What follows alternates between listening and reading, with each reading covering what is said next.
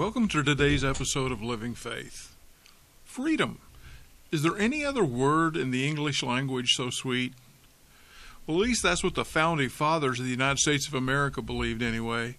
They loved the word, and perhaps even more the idea of freedom, so much that they pledged their lives, their fortunes, and their sacred honor to help achieve it for this nation. The 56 signers of the Declaration of Independence all suffered, some through threats and imprisonment, others through torture, others through bankruptcy, all for the cause of freedom because they believed they found a cause for which it was worth sacrificing their lives. The cause in their day was gaining liberty from the tyranny of King George III. He had set up our colonies with multiple restrictions on our rights and governance, and so our founding fathers decided to break free. And I'm sure glad they did, aren't you? But do you remember your personal Independence Day? As we celebrate Independence Day this year, it would be a good time for us to remember and celebrate our spiritual journey to freedom as well.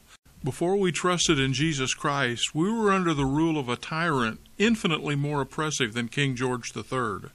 Our spiritual oppressor, Satan, is described as a lion who prowls around looking for someone to devour. He devoured our freedom, didn't he? He enslaved us to habits and attitudes that destroyed our peace and took away the joy in our life. He deceived us into thinking that we knew what was best for our lives when in reality we were just puppets on his string. But do you remember your personal Independence Day? The Bible describes it this way For he has rescued us from the kingdom of darkness and transferred us into the kingdom of his dear Son, who purchased our freedom and forgave our sins. Much like the American Revolution for independence, Jesus came to our rescue and set us free from our oppressor. He pledged his life and he paid the ultimate price for our release from captivity. But sometimes we tend to forget what it's like to live under the tyranny of our sin and under the dominating dominion of the devil.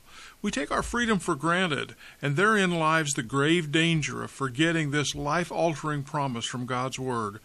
Christ has set us free to live a free life. So take your stand and never again let anyone put a harness of slavery on you. Can you imagine how pathetic it would be if we were, as a nation, turning our backs on the freedom that had been provided for us and asked the British to once again be our rulers? What a shame and dishonor that would be to the ones who sacrificed everything for us so many years ago. But we are even more pathetic when we voluntarily relinquish the freedom granted to us through the blood of Jesus over 2,000 years ago by letting, letting Satan have control of any area of our life, big or small. So, here's some thoughts that you might want to seriously ponder as you celebrate freedom. He came to set us free from superstition, from deception, from depression, from addiction, from bitterness, from guilt and praise the Most High God. He came to set us free from the penalty and the power of death so that we can walk freely in the grace and truth of Jesus Christ. Friends, we live in a nation that allows more freedom than any other place on earth, and as Christ followers, we're the freest people on earth. Don't waste this incredible opportunity to pledge your lives, your fortunes, and your sacred honor for something even bigger than the founding fathers of a new nation.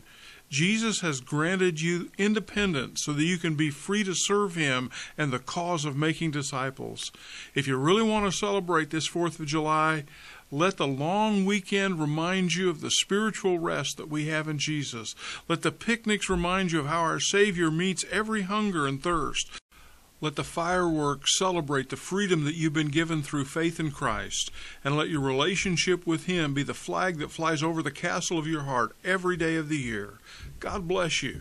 Have a great day.